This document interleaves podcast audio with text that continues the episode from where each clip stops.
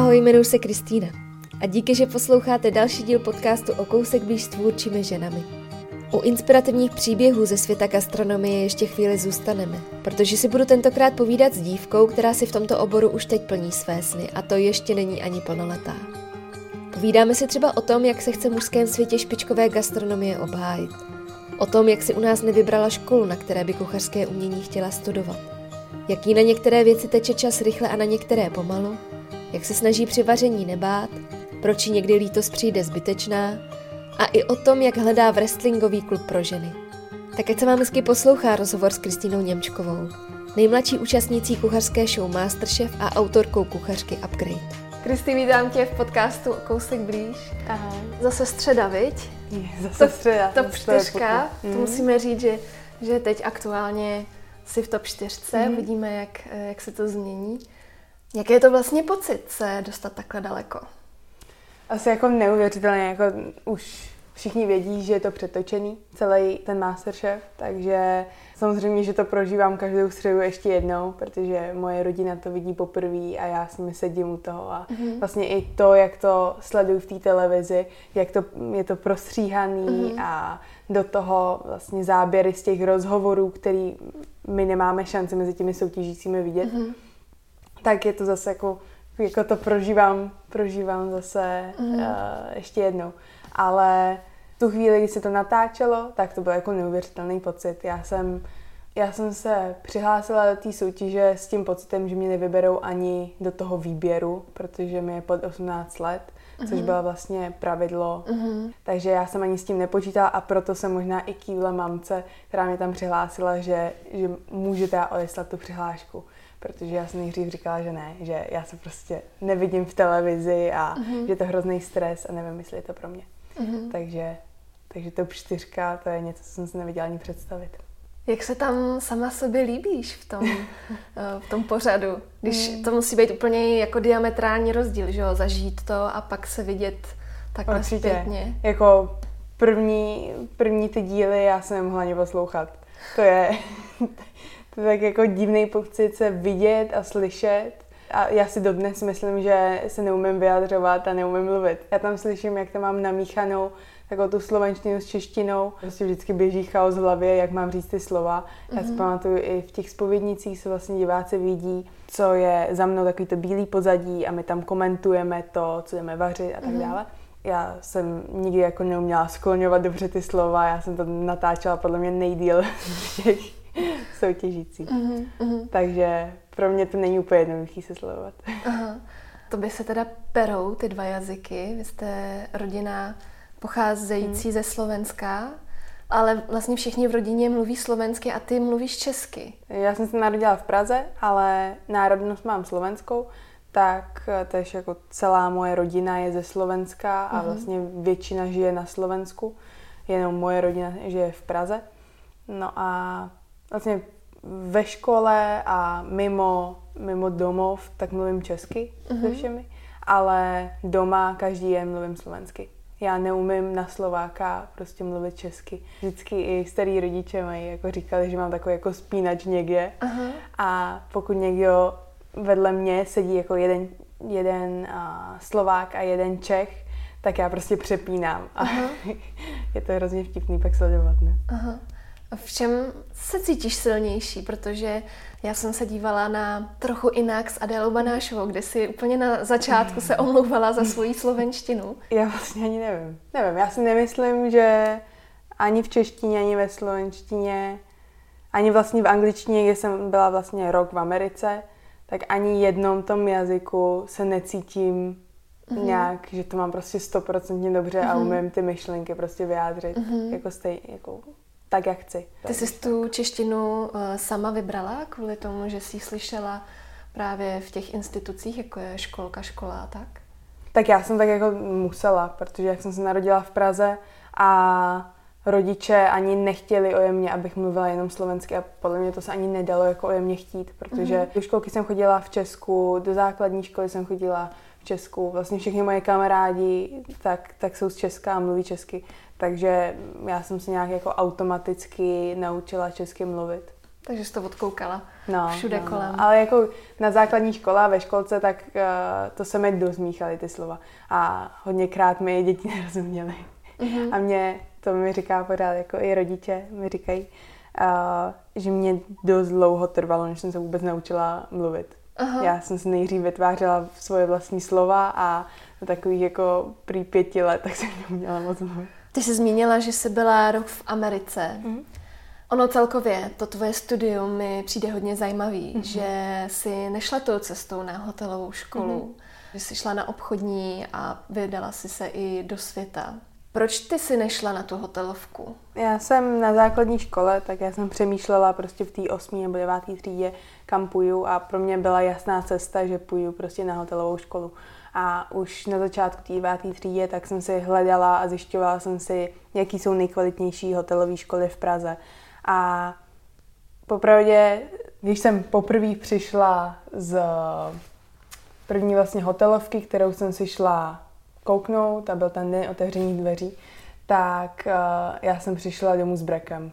Mně se nelíbila vůbec ta kvalita, to jsem si našla prostě podle mýho a podle těch recenzí, že by to měla být nějaká nejkvalitnější prostě hotelová škola, tak já jsem se vrátila s pocitem tím, že vlastně ani nevím, jestli si chci, chci tomu řemeslu věnovat. Hmm. Protože já jsem se bála toho, že kdybych tam nastoupila, tak by mě to spíš odlákalo, než, hmm. než přilákalo. Za druhý, já jsem v té deváté třídě a vlastně na celý základce, tak jsem neměla úplně známky na to, abych šla na nějaký učňák. Já jsem prostě byla vždycky jedničkářka, no, maximálně jsem nosila dvojky. A jak jsem si šla zkouknout ty hotelové školy, tak jsem zjistila, že všichni ti studenti, nebo většina z nich, tak je tam jen proto, protože propadávala na základce mm-hmm. a neměla vlastně jinou možnost. Mm-hmm. A neměla jsem pocit z toho, že ty lidi tam chtějí být mm-hmm. a že bych to nějakým způsobem bavilo. A mm-hmm. já jsem v takovéhle prostě komunitě lidí nechtěla být. Jasně. Jak by taková škola měla vypadat, aby ty jsi tam chtěla studovat v té době? Samozřejmě vím, že mm-hmm. už jsi teď trošku někde jinde, ale tenkrát. Já si myslím, že minimálně ty, ty studenti, který, kteří tam jsou, nebo děti, kteří se hlásí do takovýchhle škol, tak jich to musí hlavně bavit. Protože pokud jich to baví a mají nějaký zájem o ten obor, tak si myslím, že i ty učitelé pak mají větší zájem ty děti něco učit a nějakých mm-hmm. prostě vzdělávat. No a tím pádem, že jsem tam viděla hned prostě první den a první chvíli, co jsem tam viděla, tak uh, ty studenti byli prostě otrávení z toho, že tam mají něco dělat, mm-hmm. tak se potom ani nedivím těm učitelům, že se jim prostě tam nechce vyučovat v té mm-hmm. třídě. Dalo se tam třeba mm, na takhle krátkou chvíli i odpozorovat, jakou úroveň má vlastně ta gastronomie, která se tam vyučuje? Mm.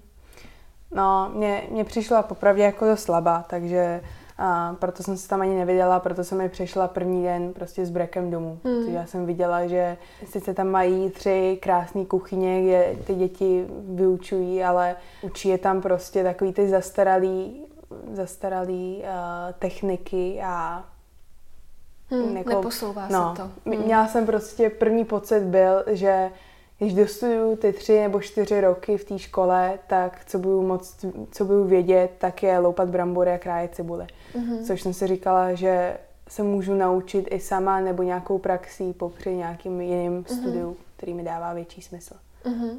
Takže se nastoupila na obchodku. Takže vlastně já jsem přemýšlela o tom, protože já jsem věděla od malička, že chci jít prostě tou cestou té gastronomie ale když jsem zjistila, že hotelovka teda pro mě asi není, mm-hmm. tak jsem hledala nějakou jinou možnost a můj sen je otevřít si v budoucnu nějaký podnik a věnovat té gastronomii nějakou jako svojí cestou.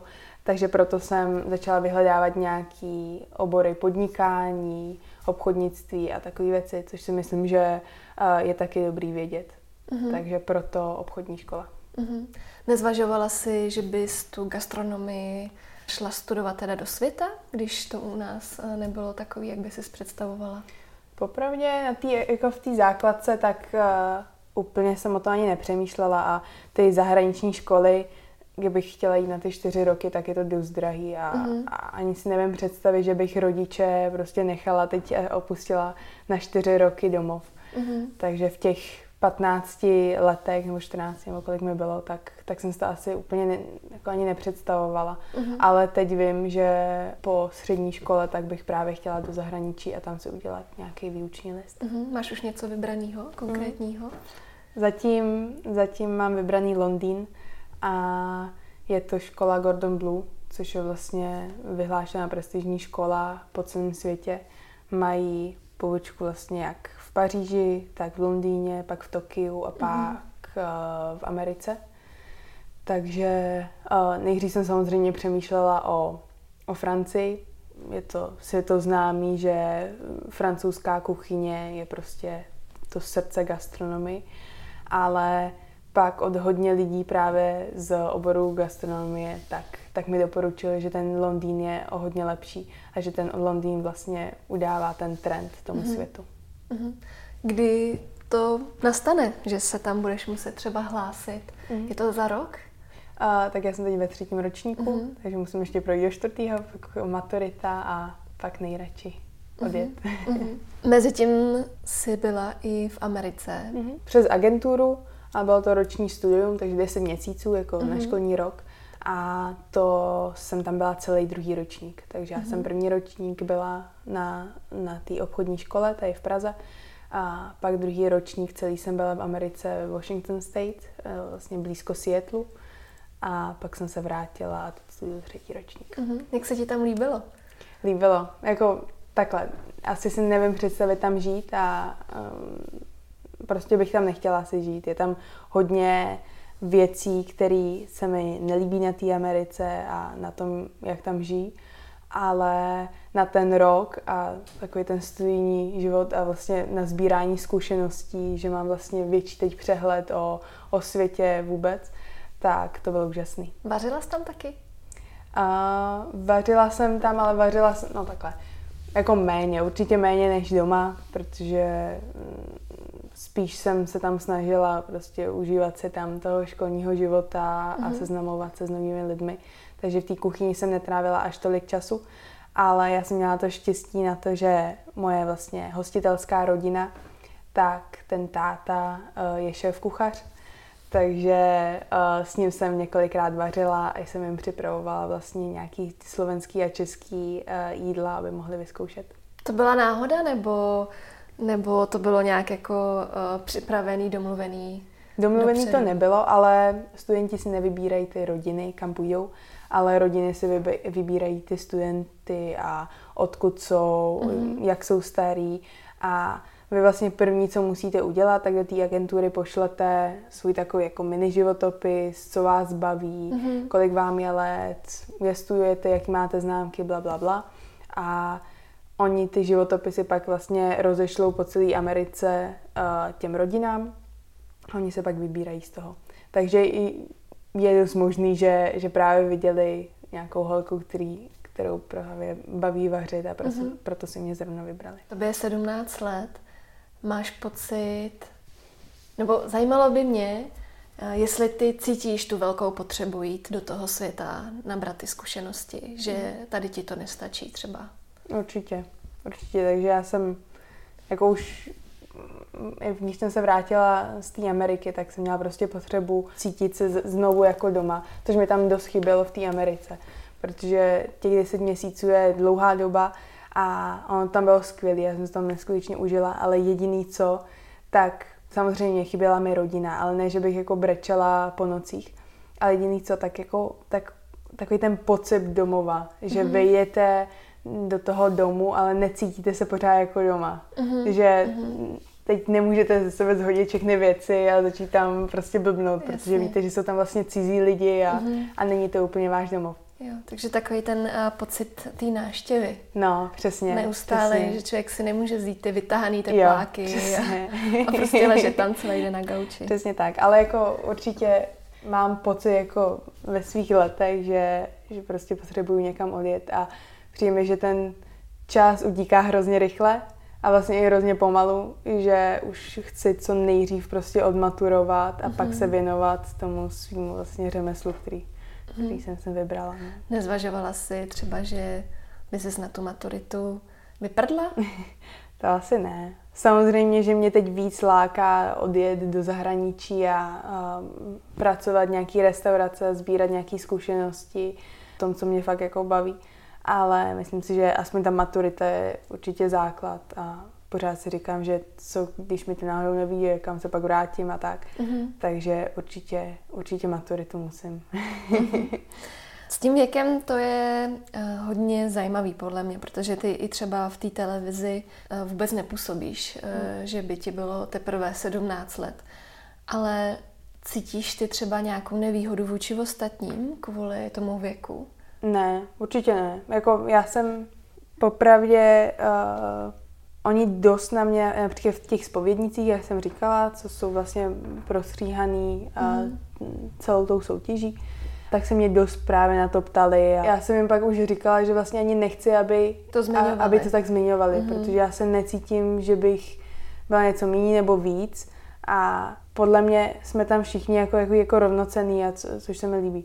A ve svých 17 letech já si myslím, že začala jsem dřív, než například takový plácnou Petr, tak uh, podle mě máme vlastně podobné zkušenosti, jenom já jsem začala prostě v šesti letech mm-hmm. a mhm. Petr začal ve 35. Mm-hmm. Ale vlastně ty, ty zkušenosti máme dost podobné. To, že jsi začala takhle brzo, můžu si to představit tak, že tě tvoji rodiče prostě do té kuchyně pustili s veškerým vybavením, co tam bylo?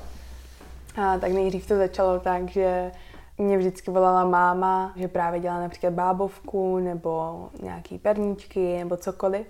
A že jestli jí nechci pomoct. A mě hrozně vždycky bavilo, já jsem měla takový malý jako stoleček, takový štokrdlík a já jsem vždycky přiběhla za ní, stoupla jsem si, abych dosáhla vůbec na tu mísu mm-hmm. a míchala jsem jí například tu mouku s cukrem, nebo jsem mm-hmm. jí mhm. tam přisypávala právě nějaký prášky do pečení a já jsem měla prostě pocit, že, že to dělám a, a i když jsem tam například jenom sypala takovýhle maličkosti, tak, tak jsem měla pocit, že jsem prostě součást toho, toho mm-hmm. pečení a toho, co vlastně na konci vznikne. Takže to se mi líbilo.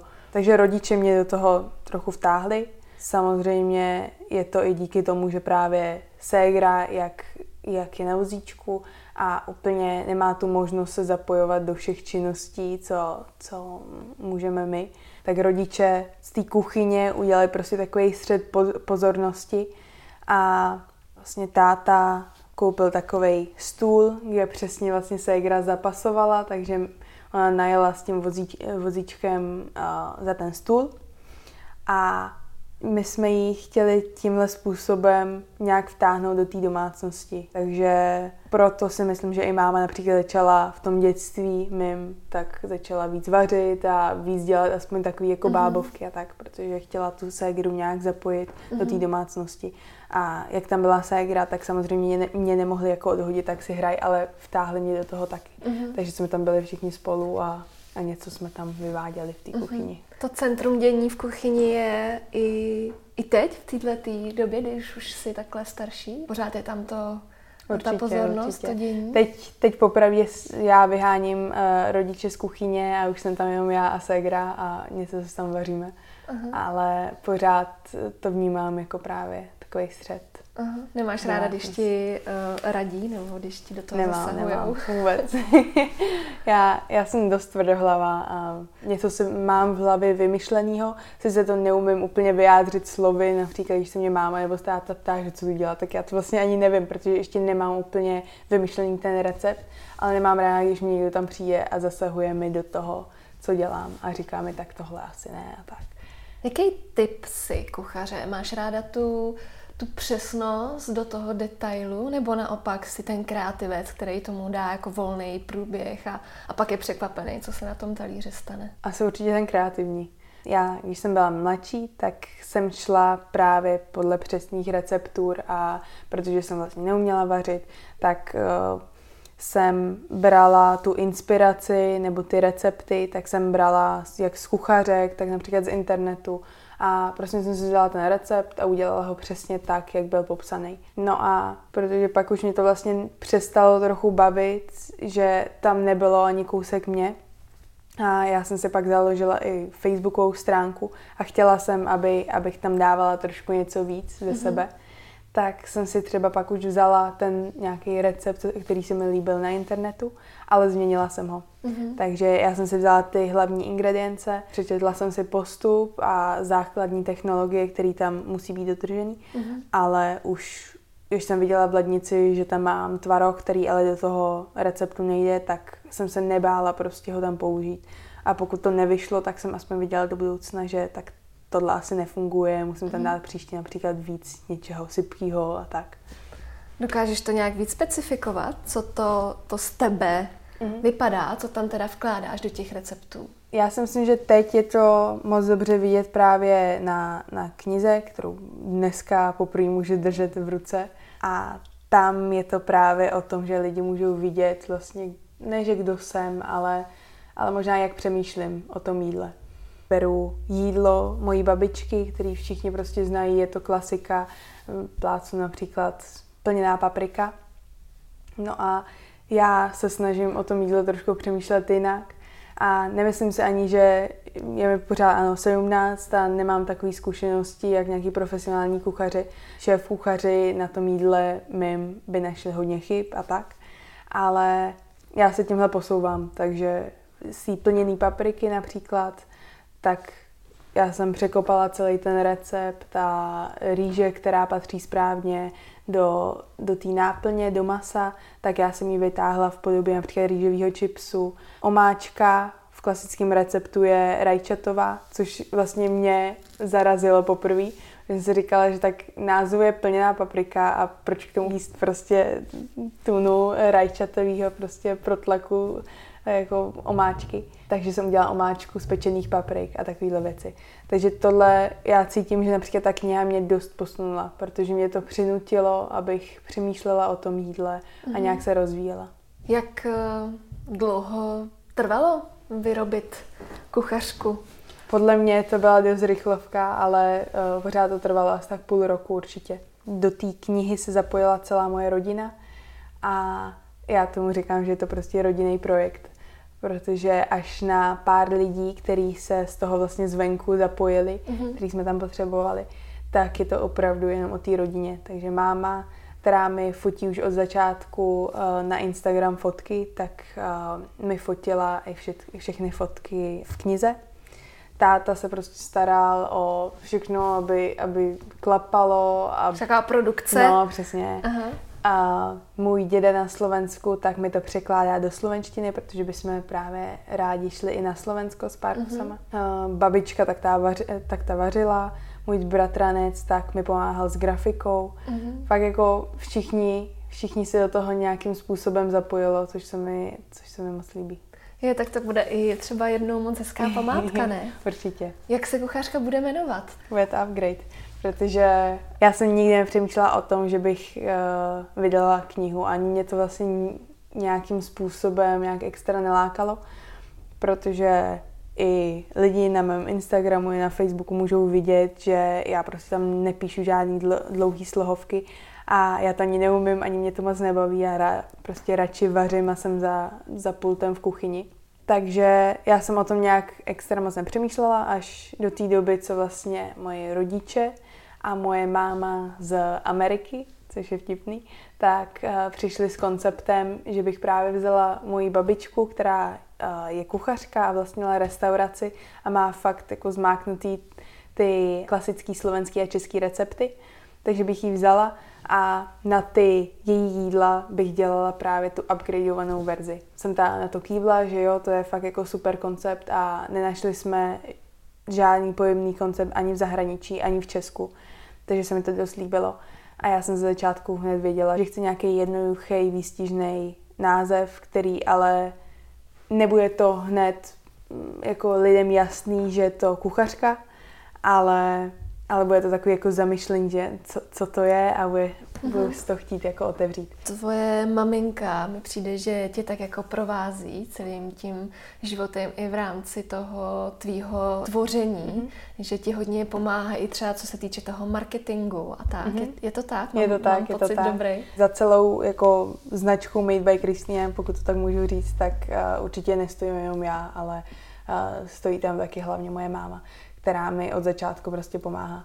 A ona měla ten prvotní nápad mi založit nějakou stránku, kde bych sdílela fotky uh-huh. s mhm. ostatními a pořád mi s tím pomáhá. Fotíme všechny fotky. Já se na to vždycky jako ráda koukám na celý například ten můj Instagram úplně, úplně odzadu na ten první post že vidím, jak já se zlepšuju v tom jídle a v té prezentaci toho jídla, tak stejně se zlepšuje i moje máma tím focením, uh-huh. což mi přijde jako hrozně hezký. Teď byl dost velký chaos, jak s knihou, tak ze soutěží, tak byl dost velký jako nárůst na tom Instagramu a já bych to poprvé jako sama, sama asi nezvládala a ještě propojení jako se školou a tak. To jsem se přesně chtěla zeptat, jestli kdybys neměla takovouhle podporu, jestli by to vůbec bylo možné to hmm. takhle jako stíhat, protože já sama vím, kolik času hmm. stojí se prezentovat. A máma ještě taková, že ona má ráda všechno jako rozepsaný do detailu, což já jako vůbec. Takže máma jako jako si tohle všechno jako značí, všechny data a takové věci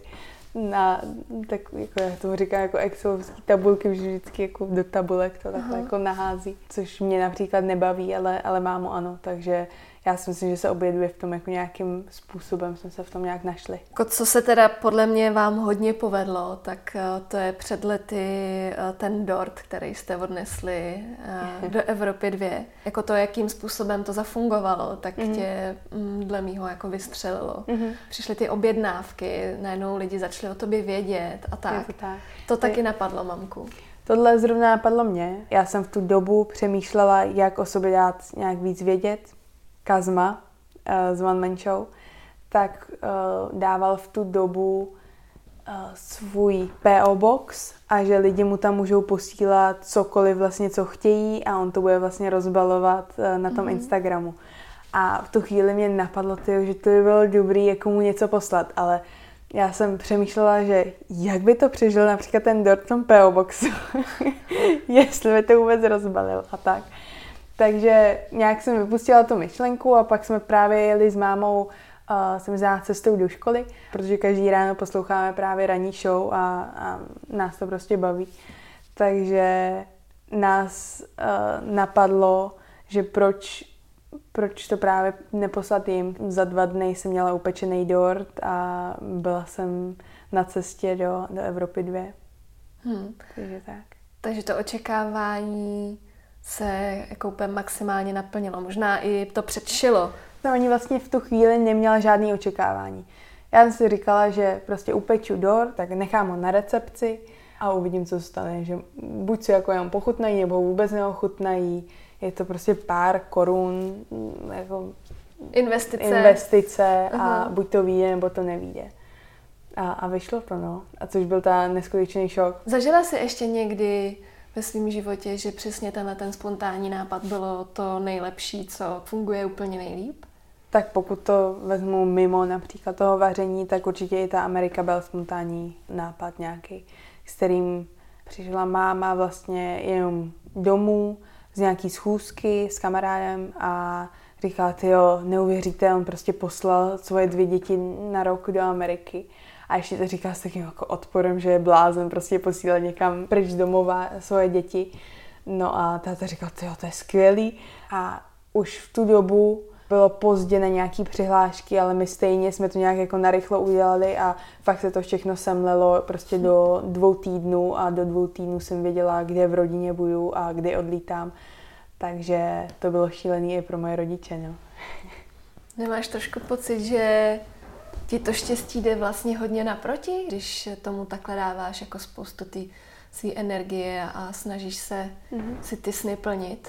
Určitě, určitě. Já si myslím, že možná mám víc štěstí než, než ty ostatní, ale za vším, co prostě lidi vidí, je hrozně moc práce. Jedna věc, která mě tam vždycky v rámci toho Masterchefa drásá, nebo je to pro mě takový hodně těžký se na to dívat, je to, když vy tam přinesete ten talíř a teď čekáte na ten verdikt, jestli jim to chutná, nechutná.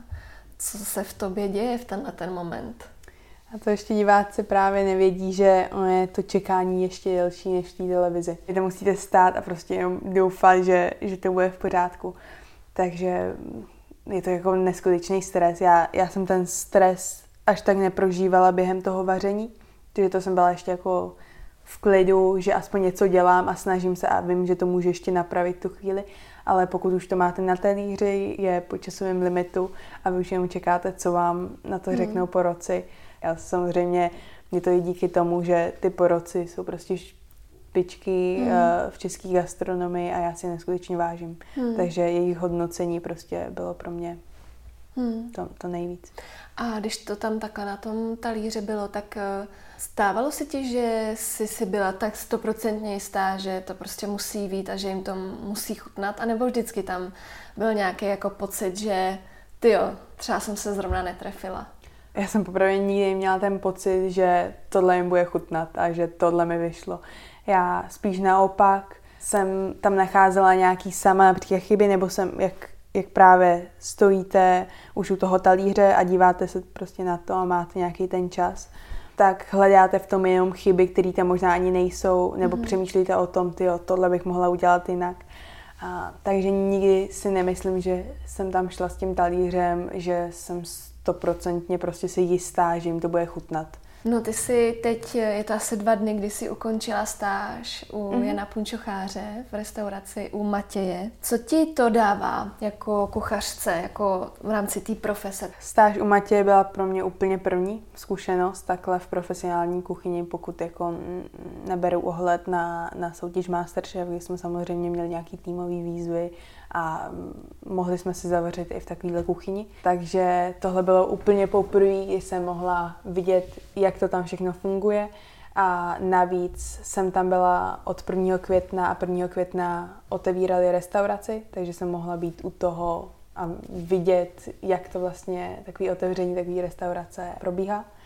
Takže zkušenost to byla obrovská a já jsem na to vděčná. Obcházíš i nějaký kurzy, kde se vaří, kde se učí? Kurzy ani ne, Mám jich, nevím, pět, šest, co, co jsem buď od někoho dostala, nebo jsem tam byla s rodiči, nebo tak, nebo když jsem byla ještě mladší. Ale je maximálně tak jeden, dva kurzy, který si fakt pamatuju a že jsem si to spíš jako užila kvůli té skupině těch lidí, mm-hmm. kteří se tam sešli mm-hmm. a i samozřejmě kvůli tomu lektorovi, mm-hmm. který tam zrovna byl. Ale úplně z toho jako nečerpám a necítím, že kurzy jsou právě to, co co, co by mě nějak, nějak vzdělávalo no, mm-hmm. a posouvalo. Takže spíš čerpáš hodně z kuchařek nebo z internetu?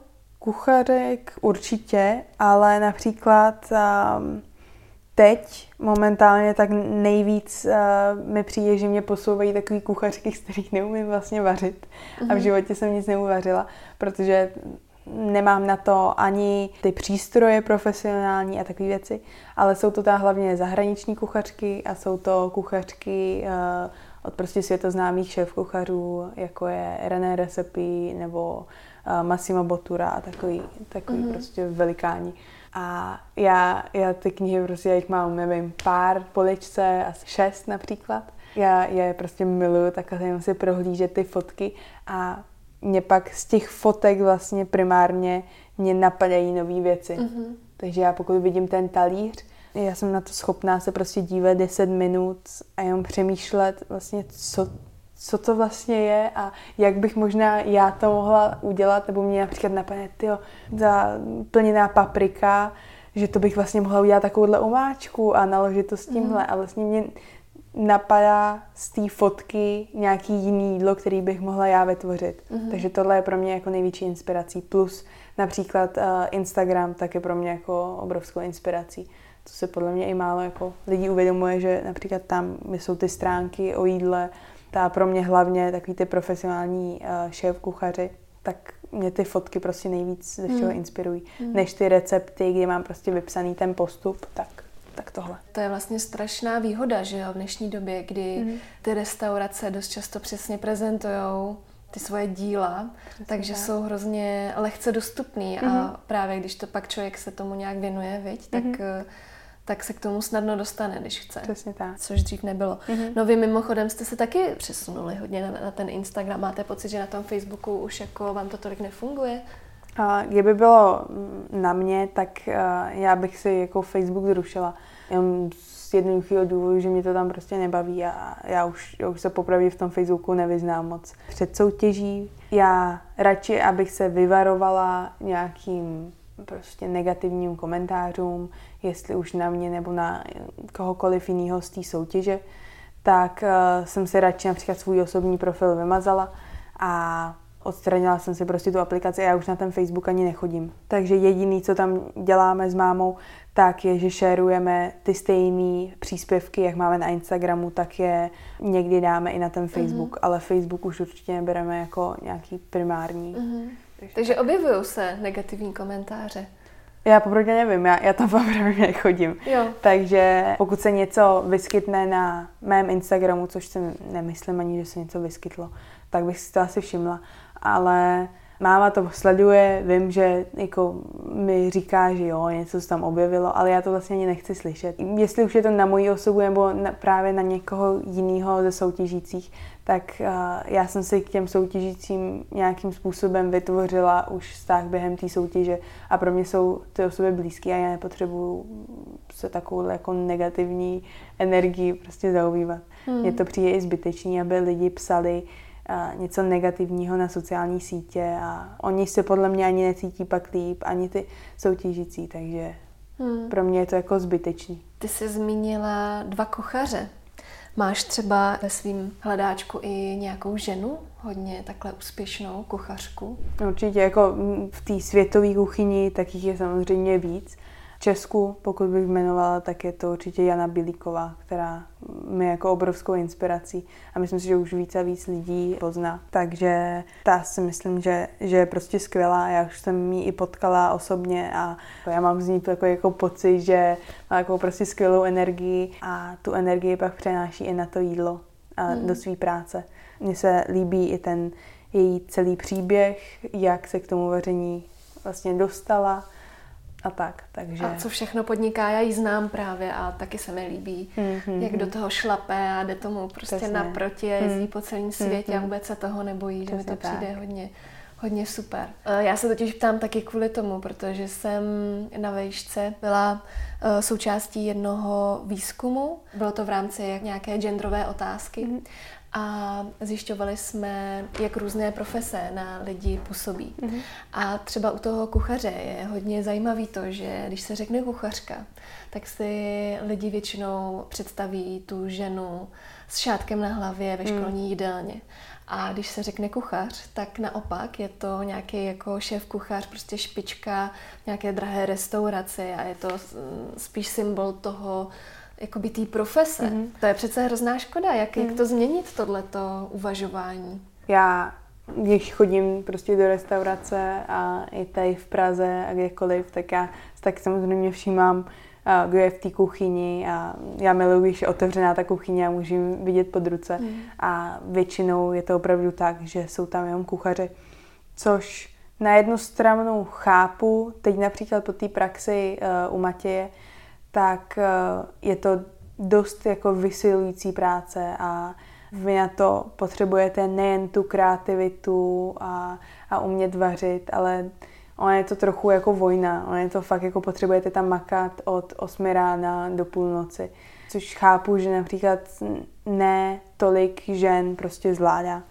Na druhou stranu mi to přijde samozřejmě škoda, protože věřím, že, že na světě je hrozně moc dobrých kuchařek, který se nějakým způsobem můžou obhájit v té profesionální kuchyni. Někdy je to podle mě i tak, že, že ty kuchaři možná už, už na tu kuchařku přihlížejí tak, jako, že si nejsou jistí, jestli to umí to řemeslo dobře, nebo mm-hmm. jestli s nimi vydrží prostě šlapat těch, těch několik hodin mm. v té mhm. kuchyni ale podle mě se prostě ty kuchařky musí obhájit mezi, hmm. mezi těmi kuchaři, že to opravdu umí. Ty sama máš pocit, že tu sílu na to máš, se obhájit, ob, obstát? Asi, no, asi jo, určitě, jako takhle. Já, já pořád mám ten sen, že prostě chci, chci být v té profesionální kuchyni, ale myslím si, že mám ještě dlouhou cestu, abych se na to nějakým způsobem připravila.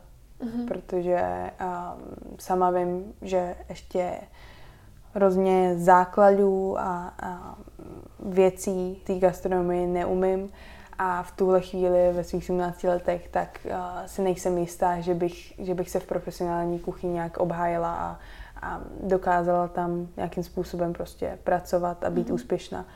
Podle mě ještě právě mm, potřebuju ještě nějak spoustu praxí a, a, a zkušeností, abych, abych byla na takový úrovni, jak, jak si já představuju. Vidíš ty sama nějaký rozdíl vlastně mezi tím mužským a ženským vařením? No, já, já jsem se o tom už bavila s několika lidmi a když to vezmu z pohledu, co jsem doma a vidím tátu například vařit, tak vidím na něm, že se nebojí vůbec experimentovat.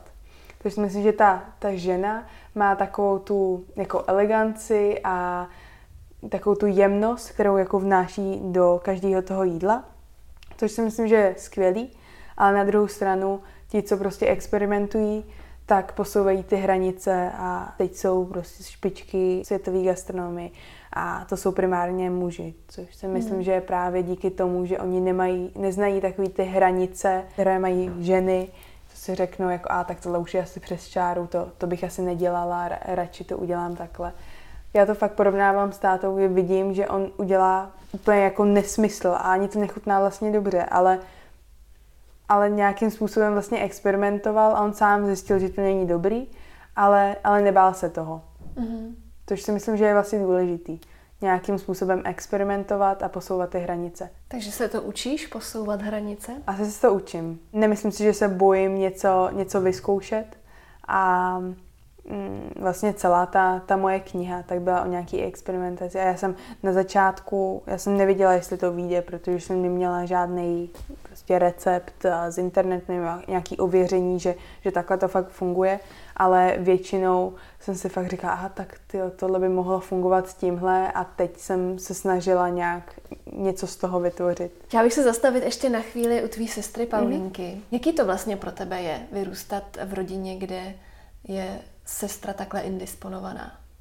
Mm, popravdě úplně normální. Já jsem se nikdy nějak necítila, že prostě vyrůstám v nějaký jiný mm-hmm. rodině, nebo že to máme například naše rodina nějak těžší uh, než ostatní. I když jsem byla mladší, tak já jsem, když jsem šla s holkami ven, tak nikdy jsem si vzala prostě ségru na vozíčku a, a, a byla, jsem, byla jsem s ní venku. A podle mě i, i ty děti vlastně, když jsem vyrůstala, tak samozřejmě ano, oni koukají a, a ptají se, že co je mojí ségře a tak, ale nebojí se pak, nebo nějak jako nemají takový ty zábrany, a nebo nějakou tu lítost, která, která podle mě jako ne, je docela jako zbytečná. Mm-hmm. Jo, máš pocit, že lítost je zbytečná? Někdy určitě.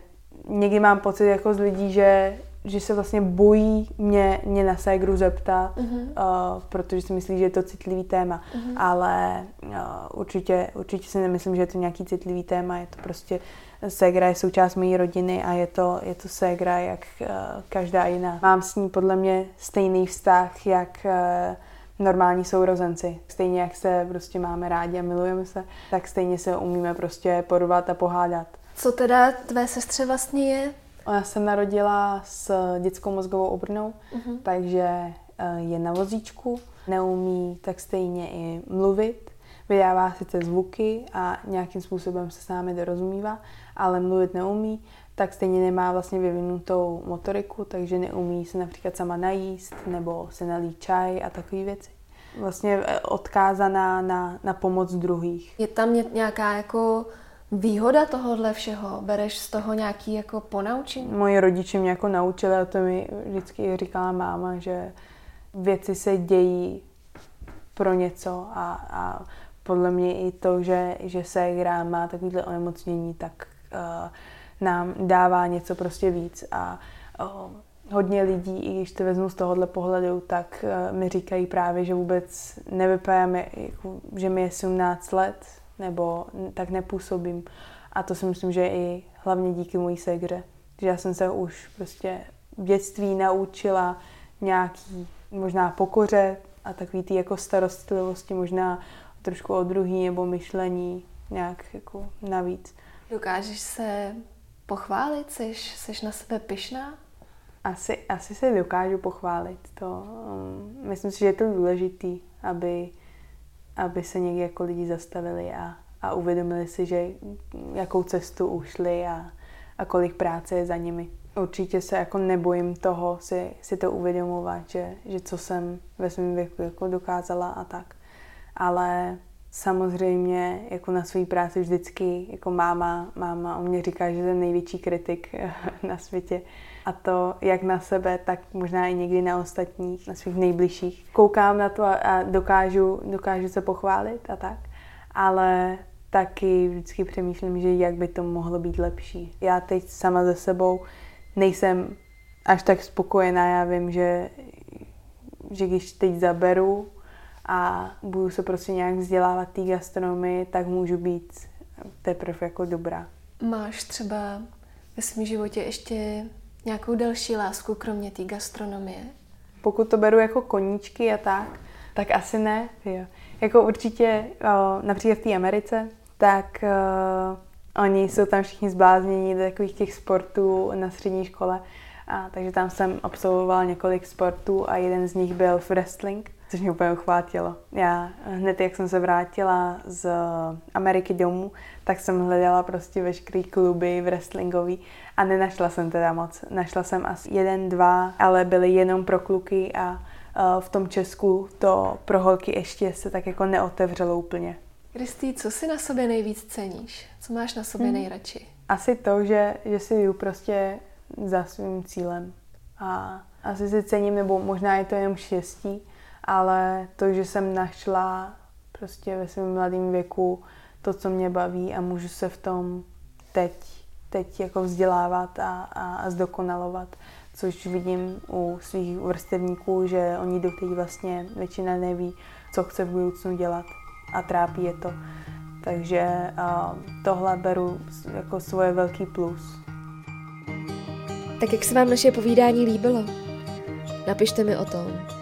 Děláte mi tím velkou radost a navíc ráda zjistím, kdo jste a třeba i při jaké příležitosti si mě na pár minut pouštíte do hlavy.